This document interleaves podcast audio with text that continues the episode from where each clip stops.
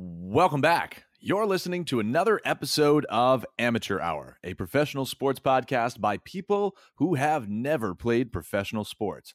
I'm your host, Max, along with Shreyas. And let's talk sports.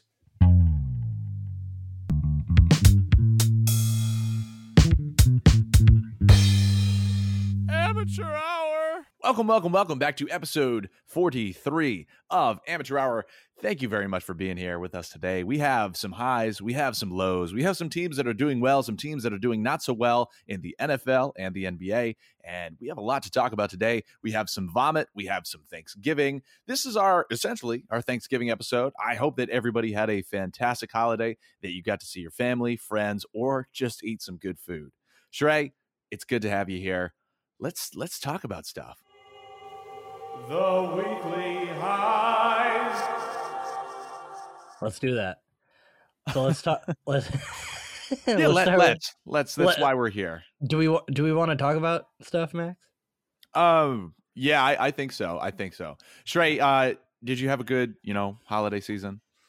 Man, I love this time of year, Max. I love just I don't know. It's like the sports around this time. You get you get enough time to watch everything. Mm, Right? When there's like a normal work week, you're like, oh man, I gotta. If I'm if I'm trying to watch like the the the two games on ESPN or some like at 8.30 starts at like 8.30 uh, there's the game's It- it- ending until yeah. like midnight and then you're like oh i gotta go to work th- work the next day you're like ugh it's a but, job like- after your job, right? If you want to stay sure. informed in the sports world and like you want to actually like watch the game to properly analyze, yeah, you gotta you gotta like take take a sip of coffee and get ready to go. for real. For real. And it's not it's not even just that. It's like yeah you watch the game but you're right. It's the analysis part. You're like oh okay who did well?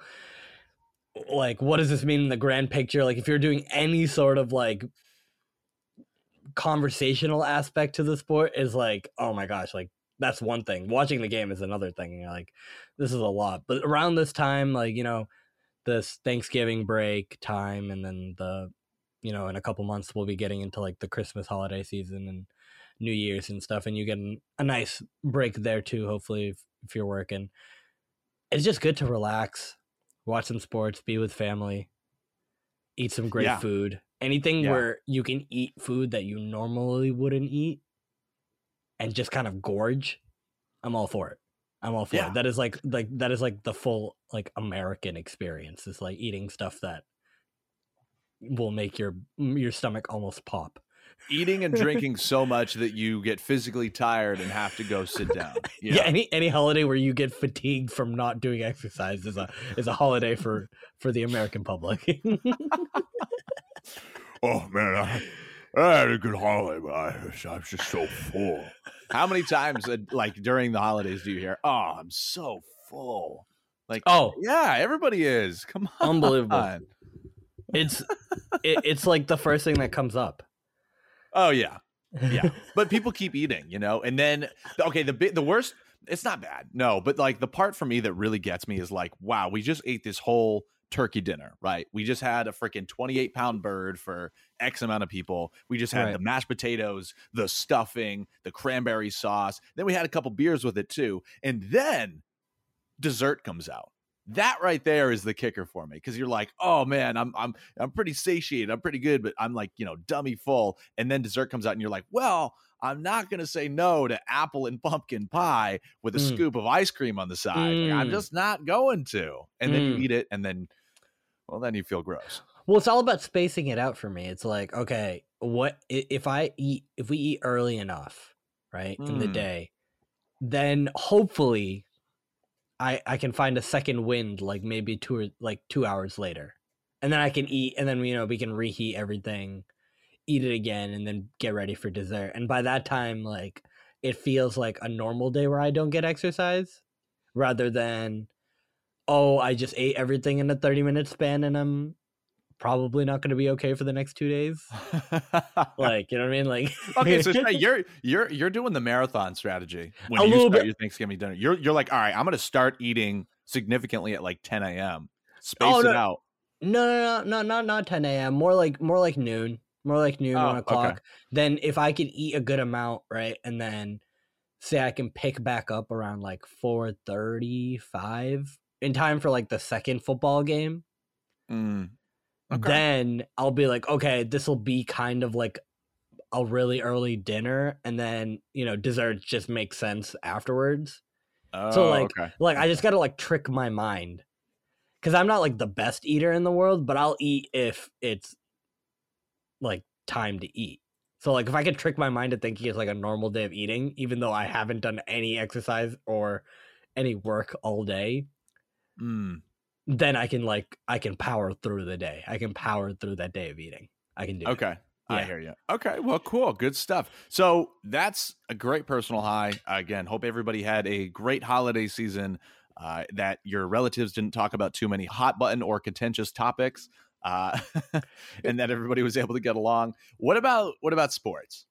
Yeah, man, Giannis had one of the greatest games I've seen in recent history. And I don't know if people are talking about it much, but I know I've seen some outlets really pick it up in terms of stats and info and stuff. And he had a game against Orlando where he had 32 20 rebounds and five assists, and he only played 30 minutes in the game and it's the it's the quickest 30-25 game in NBA history since they started tracking assists in 1951 and it is the shortest time for a 30 25 game in under 35 minutes the last time it was done was 1959 so I don't know, man. This guy's just on a a torrid streak right now. He had 47, uh, you know, uh, the other day, and then now he has this game. It doesn't matter who you put in front of him; he's just gonna dominate. And this is the league. This is it's the perfect league rules for him. He it's the paint center guy. We've talked about this. The rules.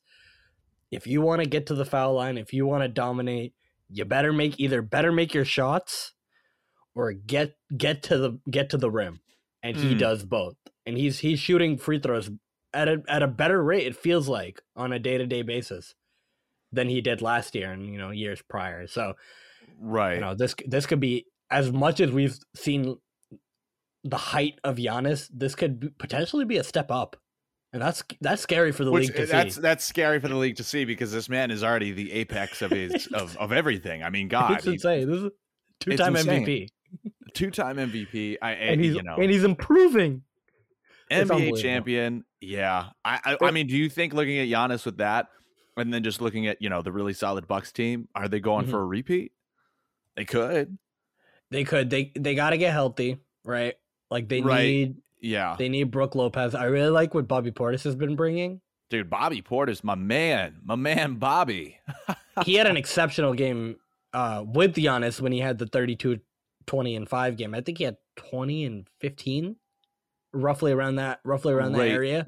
Great stat line. So, like for a role player to step up like that, like you got to have guys to step up like that when you know Middleton is still getting back into the swing of things after after having the experience with COVID, and Right. you don't have DiVincenzo.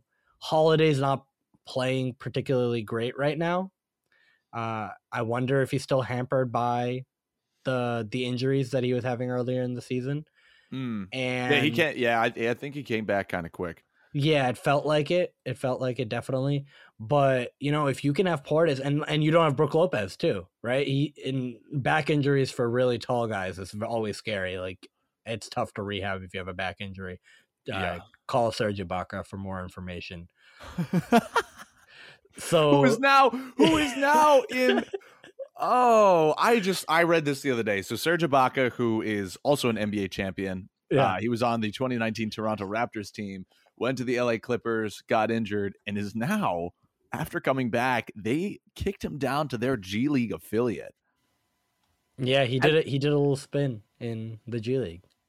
I, I like wow like this is an nba champion a couple years ago who is now in the g league I- it's they're only doing it so that he can like get back on track and like recover from his injuries and get his stride and not cost the team games. You know, in a sense, like that's their logic, but Right. still weird to see.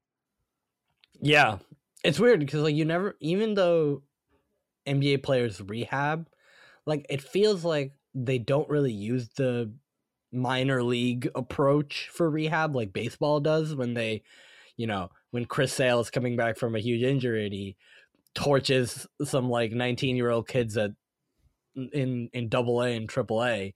It's not the same. It's not like LeBron is coming back for his back injury and then he goes and dunks on dunks on like I don't know, like whoever's coming into the draft from the G League next year. Like he's not doing that, right? He's just coming straight back into the league. So it is kind of weird seeing like a decade year vet, veteran do even like a couple games in the G League just to like rehab.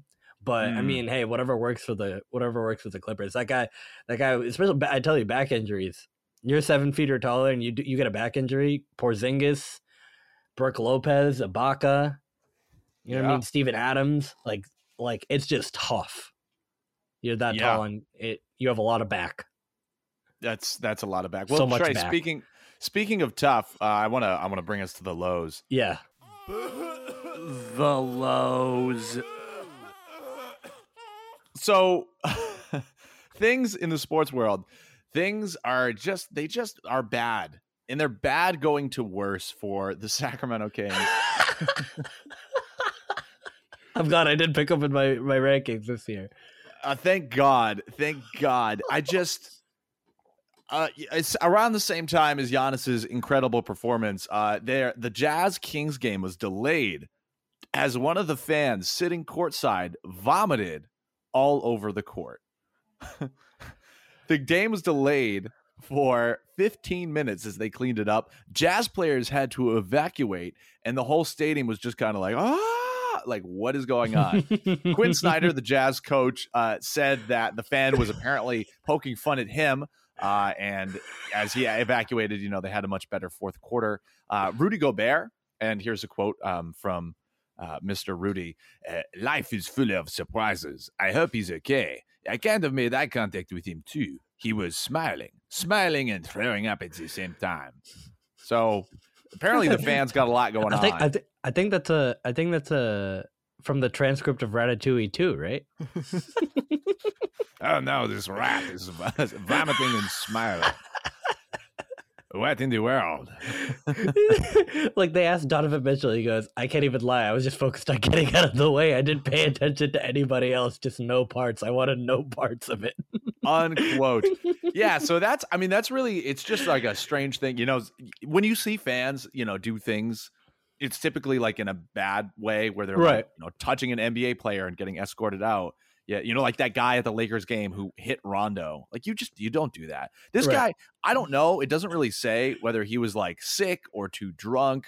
Uh it might have been he had a couple too many beers, especially if he was smiling. Uh He, de- he, he definitely, he definitely. Uh, I feel like he's gonna feel that secondhand embarrassment after all these columns are picking it up and showing showing videos and stuff on Twitter. And Ugh. he's a little bit of a national story. Yeah. So the Kings. Oh, but but but that that's not all. Oh, it's not all. That's not all. The Kings, a few days after, fired their head coach Luke Walton. Bye bye. Like literally just gone. Now we Oh saw no, the Luke next Walton- day, Max. It's literally the next day. Yeah. Yeah. Okay. So the next day they're like, oh no, we lost surprise. again. Yeah, the Kings are just I don't know. I don't know. I don't know what to you know think about them. They're just in a bad place. Uh, Buddy Hield is not performing. Halliburton is putting up decent numbers, but to me, he's not as I, again. It's a sophomore slump. I think he's still going to be a great talent, but he's just not as effective as he was last year. Um, you know, just just the team as a whole is just kind of a dumpster fire. They're not doing well. They're losing Mhm. games. You know, obviously you have Harrison Barnes being clutch at the beginning of the season. Like, uh, eh, it's just I don't know. So they have Alvin Gentry stepping in as their uh, interim coach, but I don't, I you know, I don't, I don't know if that's going to really fix any of the problems that they have. But yeah, Mm. For me, if you're if, if you're asking me what what's been the the difference for the Kings, they felt like okay, last year they're bad, but I felt like they might be a little bit of rise. But this year it's been I, to me De'Aaron Fox has has taken a step back this year and he's not shooting well. He's not facilitating well. It just seems like he's not I don't know. Like he's he's not as good as he was last year. And last year he was a 20 plus point per game scorers 6 7 assists. You know he was having nights where he'd get like you know 30 35 points 10 assists like you like you you'd be like wow this guy's like coming up. He's just not shooting well this year. I think halliburton has been has been pretty good but the other thing is they have holmes holmes is good but they don't have a guy next to him right? They're kind of moving pieces in and out like they've been using Chimezie Metu and Mo Harkless because they don't want to play Bagley like, like they just took him out of the rotation. Like, who knows if he uh, makes that, it back? That now. also to me, that also to me is crazy. Yeah. That like this is a guy who you know you're having issues with because he's always hurt, right? Yeah. But there's still some stands for Marvin Bagley. There are still some people who are like he could be a good player, and the fact that he's just not being played is wild. He got four minutes in like the third game of the season, and then that was it. He's just not playing. He's not injured currently. He's mm-hmm. just not playing. And on a team where you're riding the struggle bus like nobody's business, it doesn't make sense to me why you wouldn't just explore options. I, I don't know if that makes sense to anybody else, but if yeah. I was theoretically the GM or the coach, I'd be like, all right, we got to give this guy a shot before. I, and maybe the only reason that they're not is because they're so afraid of the injury and they're trying to unload him this season that they're just keeping him on the bench. But that doesn't help his stock value but maybe they're like, oh, we'd rather get a pick versus nothing. I'm not sure what their yeah thought process is. Well, he's only 22 as well, so it's like I don't know. He's younger than us. Yeah, it's a bad. It, it was a bad. It was a bad pick. Uh, as you know, hindsight 2020, bad pick, right? Especially they could have picked Luka, Luka or Trae Young right? Like they could add any of those guys, and uh, Vlade picked Marvin Bagley, and you know, doubled down, tripled down, quadrupled down on why he uh, will be a better player than Luka Doncic. But hey, guys, I still believe that uh, he's going to be better. Okay. Yeah, and he's doing that from his house uh, uh, without a job. guys, I'm homeless. I need money, please. Can I come back? yeah, yeah. I was gonna say they should um they should have him coach and be like, they all right, yeah, coach. go go coach Bagley, dude. Come back. they're, they're, like it's like you a dog him, who like him. makes a mess. They're like, look, look at what you've done. oh my god, I can't believe you've done this. uh, yeah. yeah. It's just bad for the Kings. But let's talk, Shreyas. I, I, want to change gears and I want to dive right into the meat and the potatoes, which I had too much of over Thanksgiving. And I mm. want to talk about a couple teams. Let's just stick with basketball for now. Let's talk about a team that is winning, that just like the Suns last year, I don't think many people saw them doing as well as they are. That team, drumroll please, is straight out of the capital of the United States, the Washington Wizards. Mm. Wow. Mm-mm-mm. Incredible start to the season. Great use of their role players, a cohesive unit. They look like they're having fun. Their superstars are performing well, and their role players are just doing a great job. They feel like they're being coached well, they're efficient, they're shooting well, their defense is solid, and their record reflects all of that. They look great. Mm. They're they're they're way more cohesive than I thought they'd be. I thought, you know, Bradley I, Beal losing Westbrook, you know, they don't have that second guy, so it's gonna be tough to get out of the East when they have so many, you know, really good like superstar duos. But you know, Bradley Beal for for the flack I kind of give him for kind of being that like a little bit more ball huggy this year and not getting the calls that he normally would. He's been playing well of late. But I think it's all about kind of that depth that they have, right? Like you know Bradley Beal's going to score his 20 or 25. But if Dinwiddie plays well, you know, they have KCP, he's like a 3 and D guy. Gafford uh as a big man, Kuzma has been playing he's been rebounding really well. Well, he okay, yeah, he started off really bad. He started off Shaqtin' a Fool, but now he's like really solid. yeah, he's he's averaging like n- nine rebounds a game. Huh? Like last- Jayson Tatum comparisons. Where are you at? Come back. Come back. well, Who's the it- better player? I don't know. I don't know. but and then Harrell, right? Like Harrell's been a revelation, Dude, like- Montrezl, the god. He's dude, he's exactly who he was on the Clippers. yeah, He's exactly. exactly, who he was on the Clippers. It's facts. Because it's facts. it's facts. It's facts. Like the Lakers misused him to the nth degree.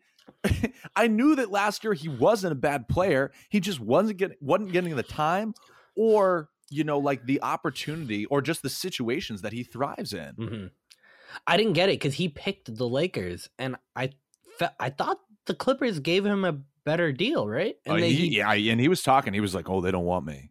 which- yeah, like or maybe they. I think maybe the the Clippers didn't give him a deal fast enough, and he was just like, "No, I, I can't. Like, I can't come back, even if you You want." can't me." wait for the bag. Yeah, Yeah. So, but he went to the Lakers, and they just didn't use him because they were like, you know, we got to make you come off the bench, and then you know you'll get your minutes sometimes, but we have AD, like Dwight Howard and Dwight AD Howard. and Yeah, JaVale McGee and like just so many different guys, right? That you're like Montrezl Harrell is the better of all like of three of those guys, like two of those guys, right? So you're like he should be getting 25 to 30 minutes nightly. Like it's not even it, it shouldn't even be for up to for debate.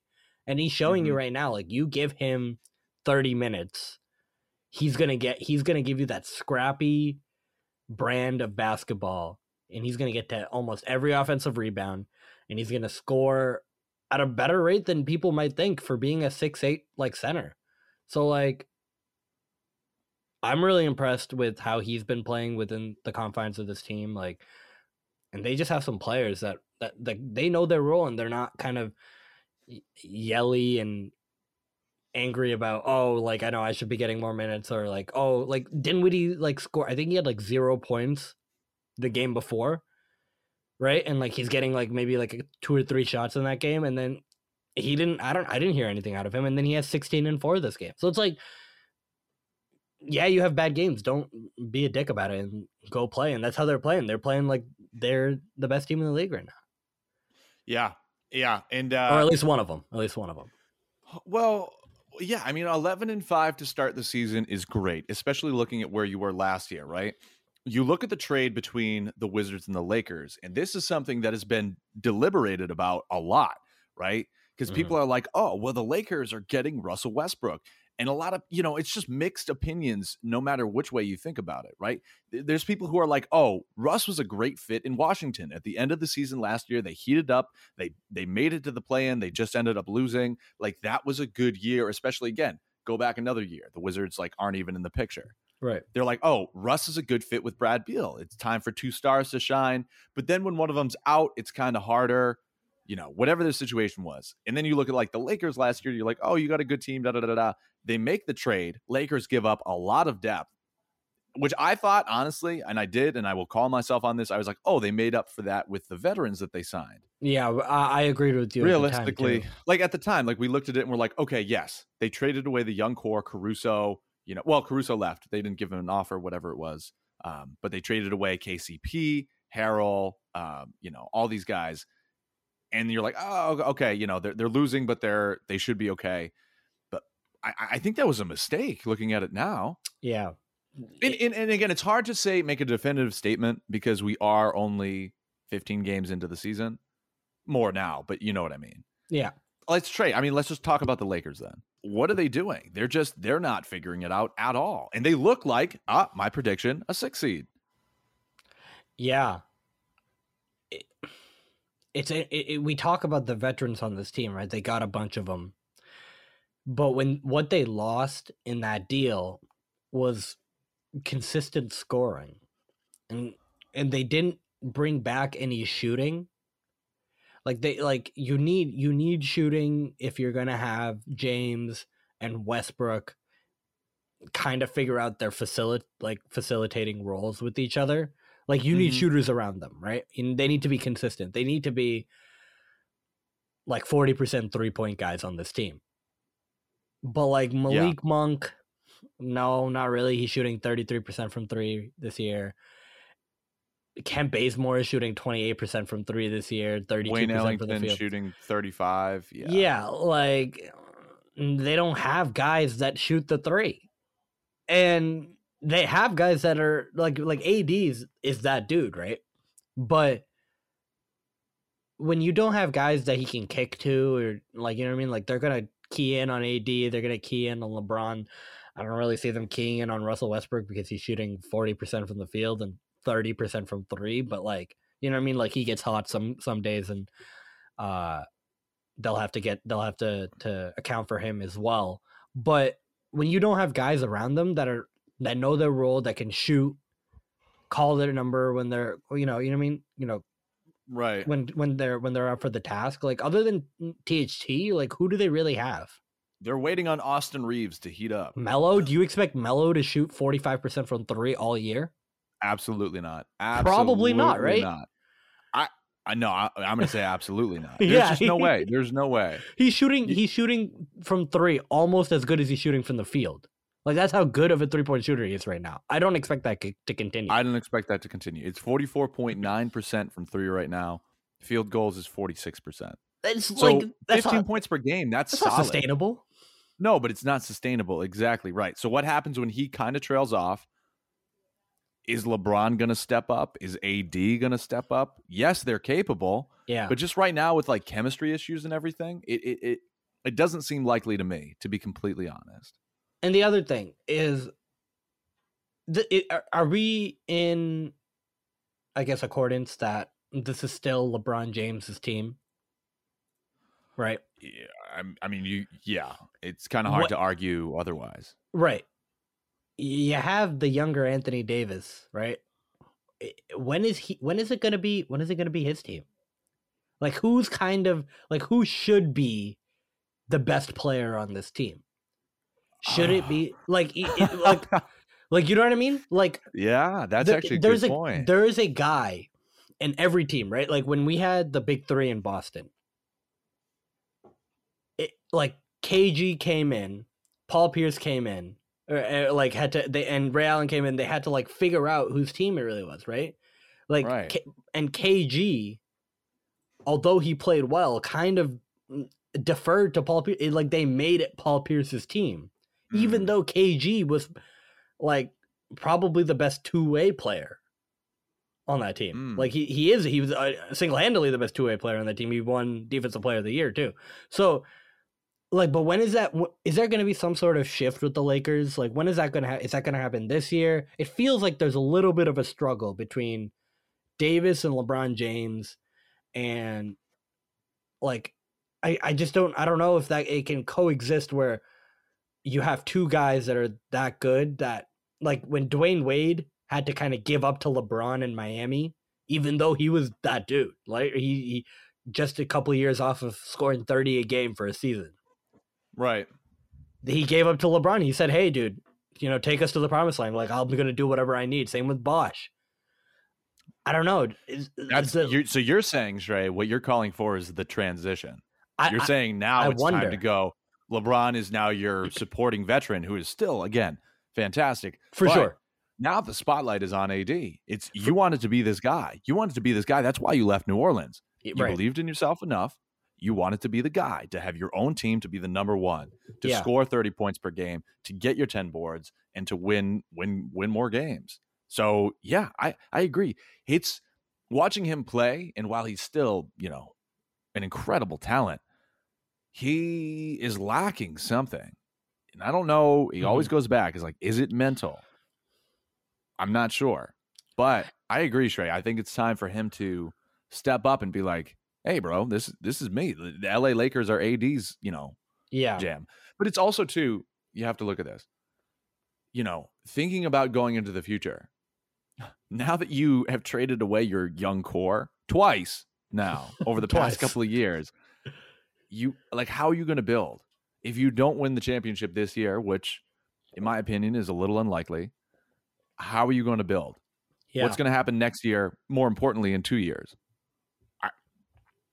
you're not in a good place for it. You don't have the picks, and unless you start trading away, you know, trying to fleece people and get good deals for you know veterans that are going to keep getting older, you're it, it's just, it's going to be hard to like re up unless you decide to rebuild and then like get good draft picks. Yeah, and normally, right, you're you're good. They're going to be winning games. Like that's that's clear that they're not going to be having this team and like it's not going to be like the first LeBron year, right? Where they get LeBron, they have LeBron, AD is like a sure bet to come in, and then they get a good pick, right? Like it, it just doesn't happen that way anymore. They're gonna they're gonna be a five six seed. They're gonna win some games in the playoffs, and then they're gonna be back to where they are with this team construction, and they don't have the young talent as any sort of chip or they don't have like they don't have the enticing pick that you feel like oh okay like yeah this team is good and this is kind of like a like a middling team you know what i mean? They're they're going to be in the championship hunt but also they might also be kind of like in the middle in that middle area like when when lebron is going to have to retire at some point who are they going to have to depend on who are they bringing up Bronny. Bronny, Bronny, Bronny falls to pick Oh, when they tank right now. No, they're tanking right now. They're tanking. Also, I just want to say real quick sidebar on Bronny. Is, yeah, that's what they're going to do, Shrey. They're going to get both of them at the same time. Um, Bronny went from like not being a dunker to literally head at the rim. So I don't know what special sauce LeBron has been putting in his oatmeal in the morning, but uh, he went from like a three point shooter, you know, like Yeah. solid player, but now he's like an athletic freak. So he definitely he definitely had a growth spurt, I think, or his Yeah, vertic a little bit, or his a vertical, just got better. spurt. I don't think he's that much taller. He just Yeah. went. I, I don't know if he spent the off season literally just jumping, but Yeah. just playing hopscotch. And he, he a hopscotch with uh, a little bit of SARMs. Mm. You know, every time every time you win, you get you get a needle. and no, I'm I sorry. In no way am I insinuating that the kid's on steroids. Just just crazy to see that development that quickly. yeah, So yeah, Lakers are not in a great place, but the Wizards are. And you look at the Wizards. Well, like, lo- first- lo- longevity wise, they're they're in a good place. Like they're obviously gonna win, but like it Yeah. feels it feels like it, over the long term, I don't really know where they kind of go other than AD. So right. we'll and the leave it at that. Lakers. Yeah, no, I, I agree, and you're right because the Lakers aren't to stop. They're not to stop winning because again, Right. LeBron is back. LeBron is LeBron. AD is AD. for sure. it, it's it's one of those things. THT, I'm still very high on him. Yeah, I he's a really like him. Really great player. Yeah, Um, and then you know you have your your Rondos and your Dwight Howards. The guys aren't going to stop playing good basketball. They just probably probably won't be as efficient as they used to be. hmm I don't know. I, if I were them, to be honest, after the season, I'd try to flip Russ again. It's, it's, it's the only tough. thing I that con- I mean, Because- the contract is just Well, the contract is tough, but it's also like when he's splitting time with LeBron, when they literally like or hardly ever cannot be on the court at the same time, that's not a good scenario. what's you brought point? in a superstar for a superstar. You want them to be able to play with your other superstar if they Yeah. can. And that's kind of a lot, really, Shrey. That's how I feel about the Celtics. Like Mm. Jaylen, Jaylen, Jaylen Brown and Jayson Tatum just they just don't play well at the same time. One or the other is great. Right now, JB's out, so JT's like, "Oh, okay, I'll play now." right. But when they're both on the court, it- ugh. and that's a legitimate thing. It really is a legitimate thing. Like some players just don't play well together. They can be great on their own, but for a million different reasons, when they're on the court at the same time, it just might not be a good fit. I mean, it happens, especially when you're that talented and you require a certain number of opportunities to, you know, show that talent and, and, and produce for your team. If you have two people like that on a team, sometimes it, like the games just don't fit as well. And you, we, I think Udoka talked about staggering Jayson and Jaylen's minutes more right before the injury, obviously it, it can be an issue sometimes. It ha- it, it's definitely like worked for teams. Like we talked about the big threes, like those big threes were able to be on the court all at the same time and find their role. And you know, not every each one of them had to score thirty points to feel like they were, you know, I mean, they weren't neglected. You know, the newer age, who knows if those big threes really can, you know, set their egos to the side and play for the team and not have to be that dominant to win Yeah, every Absolutely. night. So absolutely. yeah, All right, so let's let's take a, a trip across the United States and let's take a trip over to a completely different sport. We're talking about football for all of you football heads right now.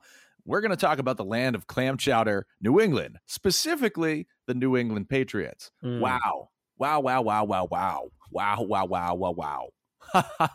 Shrey, I am impressed, I think yeah, is I mean th- those are my feelings. Is I- I'm impressed. We talked about it.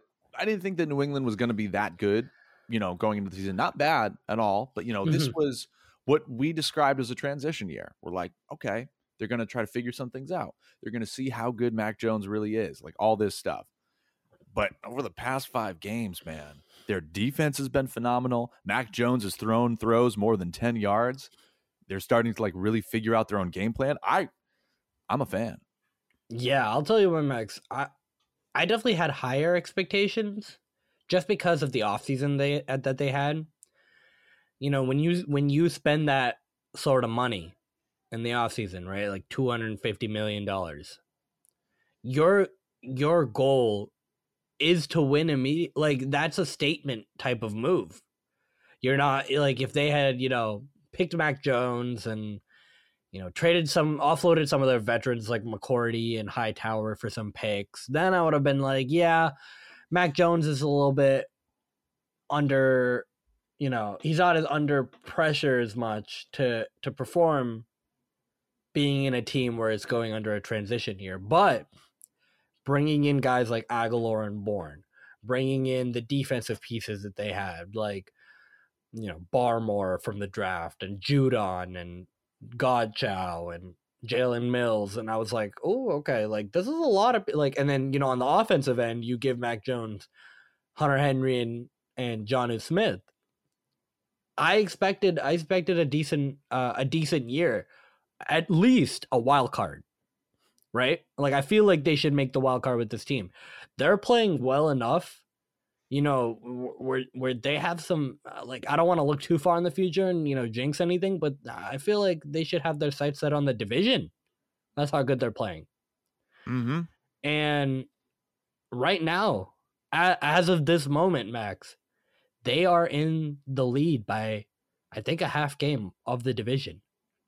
Which is yeah, insane. yeah. Well, well, I mean, we talked. I mean, we talked about and we looked at where they were at the beginning of the beginning of the season, and we were having problems with the tight ends, right? Because we're like, Yeah. we're like, we're running a two tight end system, but like, you know, uh, what Jonnu Smith just like feels like just a step behind. You know, he's Yeah. quick, but he's not strong enough. He's not blocking. Like he's not Right. doing what he needs to do in the current system. Things started to change, and we're like, oh well, Hunter Henry, like we need him to step up. He started getting those catches Oh, though. He he's stepping up. started getting those He- touchdowns. he's a force in the red zone now. Like they look for him. Exactly. He's the They're- and he's a big dude. He's a big Yeah. dude and he's making it work, which is great. So they made the changes that we needed to see and they've stepped up against a lot of different, you know, opponents. Like they when they beat the Chargers, I was like, "Oh, okay." You know, they're they're That coming was to play. for me. That, was, a shock, for me, too. Because because again, Justin Herbert, where everybody's really high on him, he's playing really well. Then the Pats, you know, obviously they play the Panthers the week after, kind of a given. Panthers aren't great, Yeah. um, which is good. You know, it's a confidence thing. Also, the week before the Chargers, when we beat the Jets by 54 points, that even though they're the Jets, I understand that just says something about your offense, right?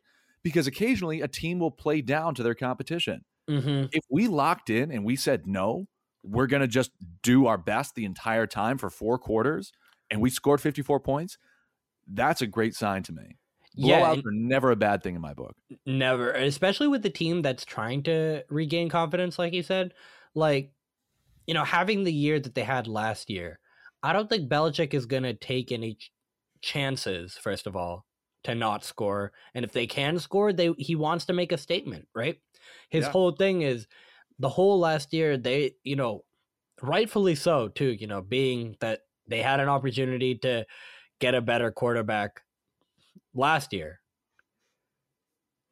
he got he got some flack, right? He got some flack. He got like he like people compared him to Brady and they were like, "Oh, Brady's having the year that he's having. He went to the Super Bowl. He won the Super Bowl.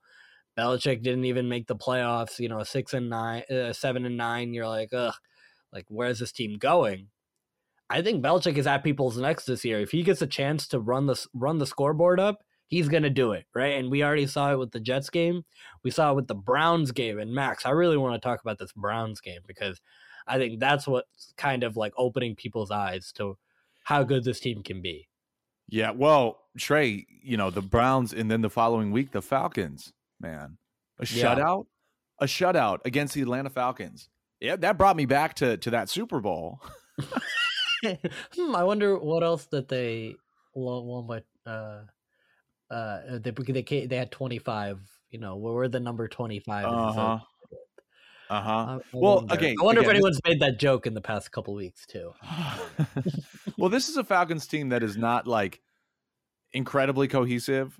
No. Besides, you know, like the, the, only bright spot to me is Cordarrelle Patterson, a, Yeah. an offensive god, but he's hurt. So, grain of salt with that.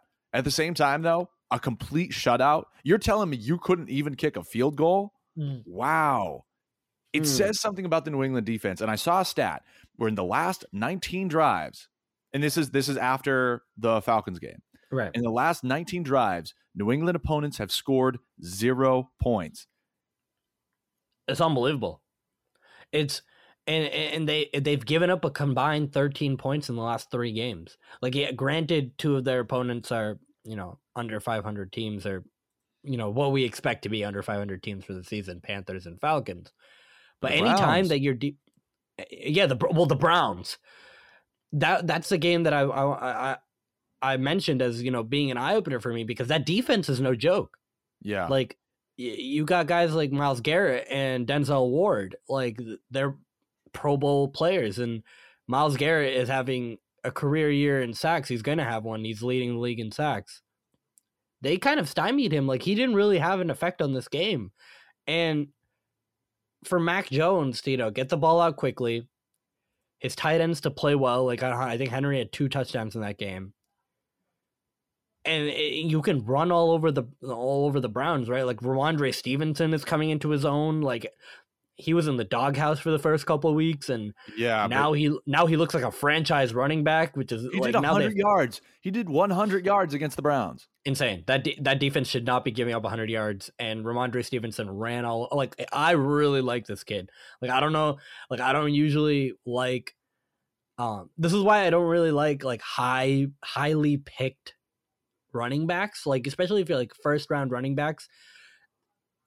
Like you can find guys like this in the in the back end of the draft. Like Rhamondre Stevenson is a fourth round pick, and he's playing like a first rounder. Like these Yeah. guys come up and you just have to find the value in Yeah. the pick, right? Especially in a passing league, you don't have to extend yourself for the Sony Michel, which they did, right? Now you see how bad of a pick that was because Rhamondre Stevenson and Damien Harris can Right. can make up for it like in a split, right? Like Right. It's ridiculous. Like Brandon Bolden is a, is who like has been on this team for what seems like a decade. I don't know how this team. I think he. Uh, someone check his contract. He must have a lifelong contract or something. I don't know what, but he's playing a career year. Like he's like become James White this year. So like Yeah. when you have guys that can play like this, you just have to like Belichick is so good at finding the value in guys that you don't have to extend yourself for players that don't really fit the the value at that pick. so that's I- kind of a, an off ramp, but that's why I like people like Rhamondre Stevenson because they just ball out. So Yeah, straight. And that's a great point about Belichick finding the talent. And you know what the Pats kind of remind me of? They kind of remind me of the Golden State Warriors in the Mm. fact that, like, we are a franchise that wins because we Mhm. have good coaching and good executives. And we take, we hold on to some top talent. And then when things go a little awry, i.e., you know, Tom Brady leaving, i.e., Steph Curry and Klay's injuries, you take a couple year, you take a year or two to just be like, all right, we're going to reevaluate, and then that year where you're like, all right, we're actually doubling down, we're going to come back. You Yeah. come back. Like wow, I you I didn't picking your expect- spots. You're That's picking your- key. yeah, you're right because last year again, Cam Newton, people were like, uh, blah, blah, blah, we don't know. It- yeah. that's fine. We tried him out, didn't work. And straight, it all makes sense now. This is why they cut him at the beginning of the season. Yeah. They literally, and that's why people were upset. You know, we were even like, well, dude, why don't you just give him a chance? Belichick was like, no, I've already seen what he can do. He's not going to do it for us. I'm going to go in on this young guy. We're going to make sure he learns because he's got the potential. And we we went all in with our other positions because that was the big question mark when we were like, oh, is Cam Newton going to start? That's the one thing we're concerned about. I'm sure Belichick was too. Cuts him, and then just completely turns things around. Wow. Yeah, and I really like um Brian Hoyer. Not in the the play aspect cuz I think he stinks.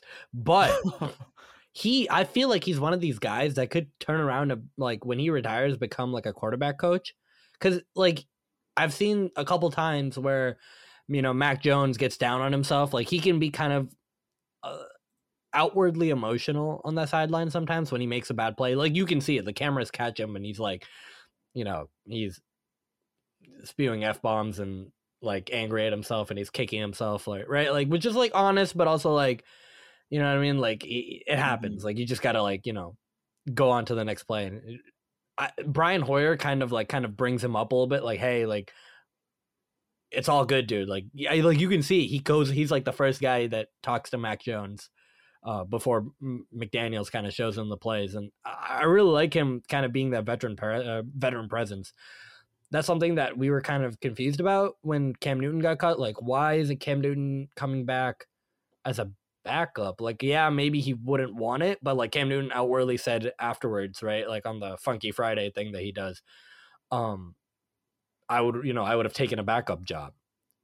But it seems like it felt like you know they wanted a guy that plays kind of the way that Mac Jones is, pocket passer that has that veteran presence. That's why they brought back Brian Hoyer, and they said, "Hey, like we're we're all in on Mac Jones, like you said, and we don't need some, uh, we don't need Cam Newton to be that presence because it feels like we're doubling up. We don't need two of those guys. We'll keep Hoyer. And right. That it's kind of done a wonder for Mac Jones' confidence. I feel like just having that guy. It, yeah. It, you can't say enough about having some, a veteran for a rookie. Yep. Yeah. Yep. Yeah, I agree. Well, full steam ahead on the on the New England train. Uh, really, really happy with how they've been playing, and we'll just see where we go from here. Do I think that we're going to finish the season undefeated? Um, you know, like from this point out, no, yeah, for sure not. But getting a good spot in the playoffs would mean an exciting postseason at the very least. Yeah, and we have a big stretch coming up too. Two games against the Bills. We have the bye. We have a Titans That's, game, and yeah. we have a Colts team that just absolutely crapped on the Buffalo Bills.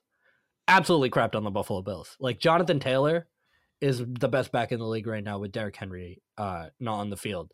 So we're we're in for uh a big test. Like this is this is, you know, you did all your uh homeworks and your little review sessions and now we're now we're ready for the exam. Is this or is it time? Like this is it. So this is the final exam right here. This is the big stretch. So we'll have to see where the Patriots go from here in the next, you know, three, four games. So, yeah, absolutely. All right. So let's go to everybody's favorite segment. I keep saying everybody's favorite segment, but I think it's just mine. We have our last and final gauntlet of all time. That's it. We're done. We're canceling the segment. Just kidding. we're, do- we're doing our last quarterback gauntlet. Our last division is what is it, Trey? It's the AFC South. It's the AFC South, Max, and uh, yay! This is probably the best division in football. Kidding, but uh, we got to do it anyway, right? Like we gotta, you know, we, we gotta tough it out. Sometimes you got to eat your greens. Uh, so, hey, you know what? Greens are greens are incredibly underrated, and I think the only oh, reason sure. is just like people just don't. If you man, if I, I, you know, my mom is a great cook, and and shout out mom if you're listening to this, uh, love you very much. You're, she's a great cook, and I think just the perception of what it is as a kid is like it's just it's it's inherently negative. But if you can cook them the right way, where like kids will like them, I think it could be a win.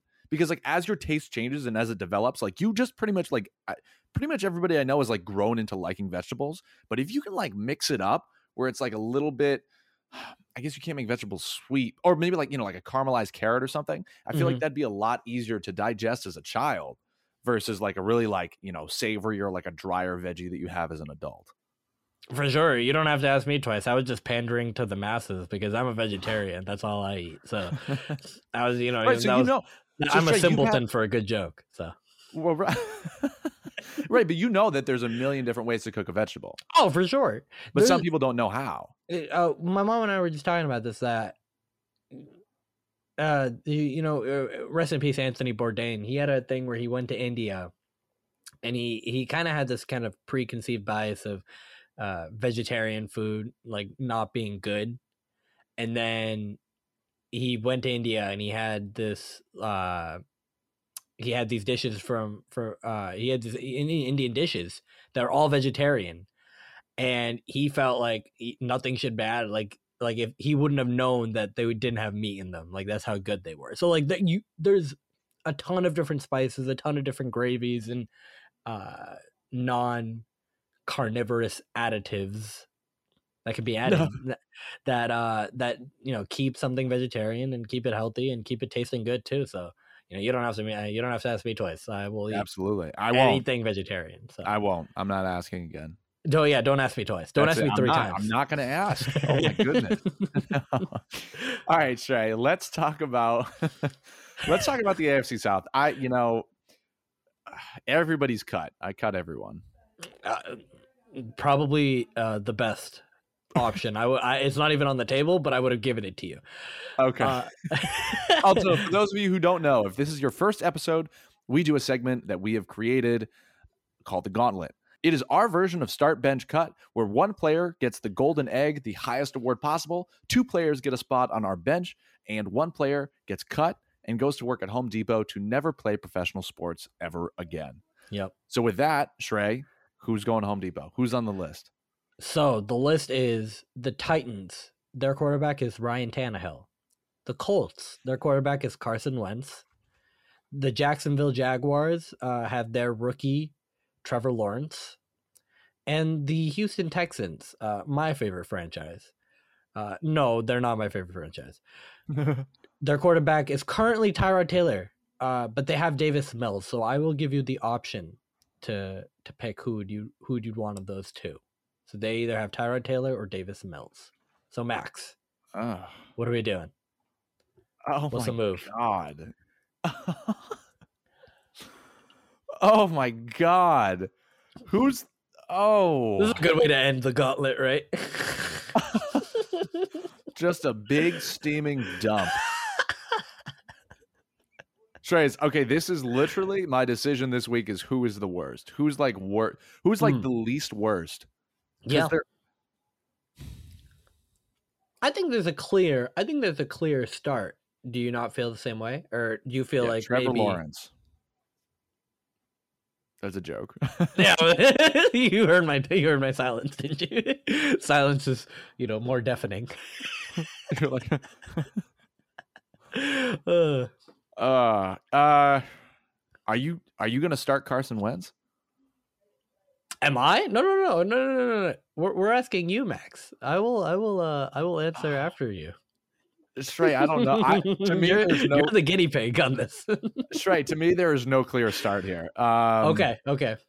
I mean, honestly, not a bad take, but also, uh, you gotta make one.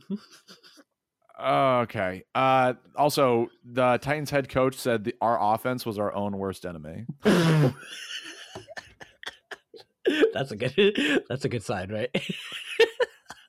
Uh, uh, uh, Dude, man, yeah, Derrick uh, Henry really is the Titans' offense. It, it it kind of has been showing the past couple past couple games. Uh, man, they lost to the Houston Texans, and it's kind of unbelievable uh, as an eight and two team to lose to a team that bad, but they did. And But so now you're uh, knowing that information, Max. You're you're to make a decision on your quarterback choice. Uh, uh, okay. Uh, mm, okay, I guess. dude. Do you I guess or can't- do you know? I know, Trace. I don't know. This is the most. This is the most ambiguous gauntlet I've ever done. Because as we speak, I'm just like rushing through stats to try to find something that could back up any decision. Look for something. I'm crying. oh my god. Oh my god. Every time you're in a frenzy because you literally can't pick because they're all bad, that's my They're favorite so moment. bad. And I'm glad. I don't want any of them anywhere near my franchise. The Baltimore Beaters is my football team. That's that's that's who I love. That's my that's my own franchise that I'm going to make. The Baltimore Beaters. The. What's the mascot? Beaters.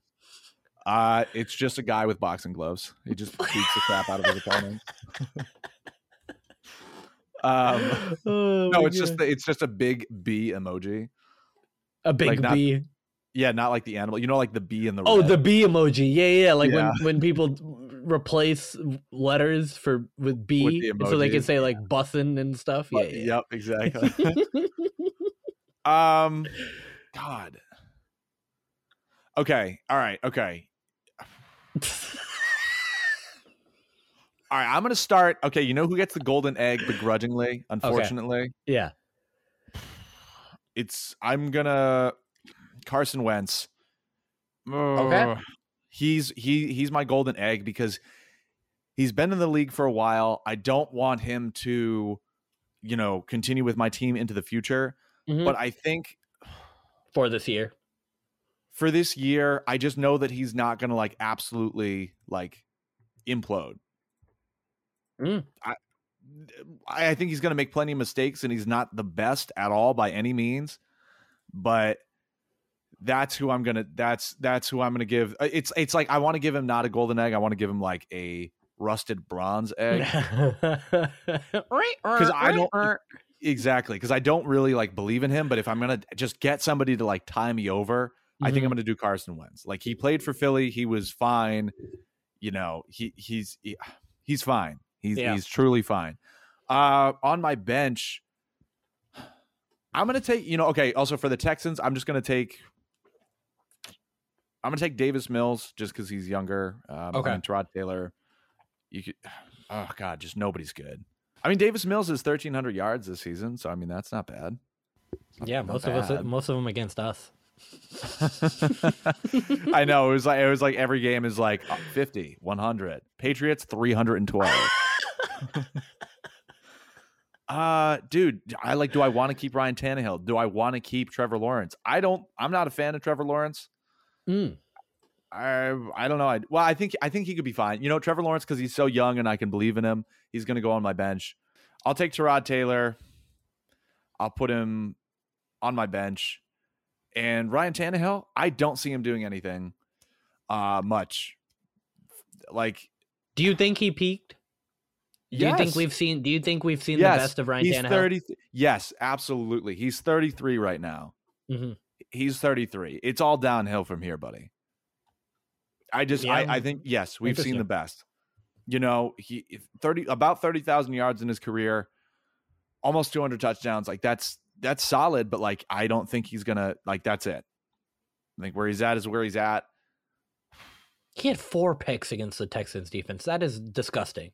He had four picks. It, Ugh. like That's not good. Yeah. Four interceptions against the Texans. you've thrown I mean this season, Trey, he's thrown 8 interceptions and 12 touchdowns. Hmm. You're you're you're you're you're on your you're on your way to the the Jameis Winston 30 for 30. You know, obviously not that bad, but like I don't know. I just It's can't not, get by. it's not a good year for him. It's definitely not been a good year to him. The Texans really have been showing flaws when their running game. They're so built on the running game that it's tough to quit, right? Like, even though they don't have Derrick Henry, they feel like, okay, we'll bring in Peterson. McNichols, he didn't play in this game, but he's there. And D'Onta Foreman, right? Like, he's a little, he's younger. Like, he's a little bit of a bruising back let's try to replicate it with more of a committee. And you you can't really replicate 2000 yards of Derrick Henry. Like he might have been he might it's kind of tough, right? Like he was about to be like the second 2000 yard season. Like I for sure like he would have been 2000 if he wasn't Right. hurt. Eh, when you're when you're depending on that, and then Julio, obviously you can't depend on the hamstring, and then AJ Brown, good, you know, leaves in the Texans game. And you're kind of dependent on Nick Westbrook, I, Ekine, Ikine, Akine, I don't know, and it, it's showing some flaws for this Texans team. Like I don't know, I, I don't really blame you for like if I feel like people will, will listen to you and be like, "Oh, you can't." You're, you can't going to look at Davis Mills, the interception machine, and be like, "What the hell are you saying?" Yeah. I, I I understand that. You know what I mean? Like But- people, I, I don't think people should like people like will be like, oh, why are you benching or why aren't you benching Ryan Tannehill or why like he shouldn't be deserved to go to Home Depot? But like also, th- this isn't a great lot of quarterbacks. Like I don't think any decision is that bad if you picked right. Like mm, I don't know. I, I'm only, you know, I'm it's only like going to hot take, but it's also not. I'm only putting out there. Lawrence and Mills on my team because they're young, and I I Mhm. think that they can develop. Like Tannehill is. This was the same argument when we talked about uh, the Steelers. We're like Big Ben. He's done what he's going to do. Like that's Mm-hmm. it. Like there's no point in continuing to stick around. Like his era is over, Yeah, and I don't see him bringing home a chip. Mm. You know, yeah, like that's it. Let's go. Let's transition to the young guys. yeah. Let's see what they can do. You know, Tannehill. They gave him a big contract. They put all they put they put their money on him, so they got him for a I, I think two more years. They got a couple more years with him, and so he- we may have seen the best of him. But um, mo- like moving on to my my uh my picks, I, I would I would start Ryan Tannehill right now. I know he's not been great this year. I just think he's he's he's shown flashes of what he can do from a running standpoint. Like I think they depend on him more at the goal line now. They, you've seen a lot of draw plays and uh you know bootlegs that he just kind of takes into the end zone now because they don't have that running option. He's still throwing yards. Like yeah, the turnovers have been have been up this year. I think he levels out a little bit more. If he doesn't, then you know this can blow up in my face and this you know he shouldn't deserve any of any praise that i'm giving him in this in this little section right here. But for the time being i think he is the best quarterback of the lot he's the most proven quarterback of the lot i would take him right now. And that's just me. On the bench i'm gonna go i'm gonna go Wentz and lawrence and I lo- I like Tyrod Taylor. I would pick Tyrod Taylor in this group over Davis Mills. I think he's severely underrated, and uh, he's a he's like a 500 quarterback. Like he he's not bad. He's a he's a like I would take him as a bridge quarterback on my team any day, and you can see he he knows how to kind he knows how to win a little bit. Like he's not he's a dual threat quarterback. He can throw the football pretty well right? He, he just he's just the the butt of some unfortunate events in his Right. career where every time he gets an opportunity he some doctor is stabbing him in the lungs or he just gets injured and then the new guy is already there and then they, he just gets the opportunity and runs with it right like baker mayfield and justin herbert Right. and we thought Davis Mills, right? Like he got hurt, and then Davis Mills got a couple starts, and we thought, oh man, this is gonna happen again.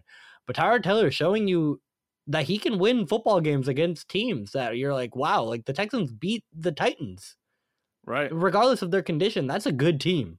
That's a good defense, and that's a good that that that should be a good offense with Ty, with Tannehill at the helm. Right. I, I like Tyrod Taylor, but I mean, I just had to pick. I just had to pick the the young guy in the scenario, and I don't. I- I, I don't really like Lawrence, but I. You know what? I'm gonna switch it. I'm gonna switch it. I like Tyler. I'm gonna put Tyrod Taylor on my bench. I'm a bench. I'm a. I'm gonna put Lawrence. He's the number one pick, but I don't give a crap about the number one pick.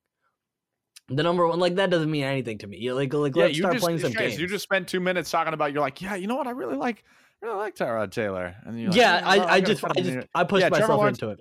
Yeah, no, that's push- fine. Trevor Lawrence can go. He's- like Shrey. This was the worst. Yeah. This was the worst. Like anybody can go. Anybody can go. He's in, and Lawrence is one of those things where I feel like th- this is one of those years where if there was no Lawrence, it would have been an easier decision for the Jaguars to make.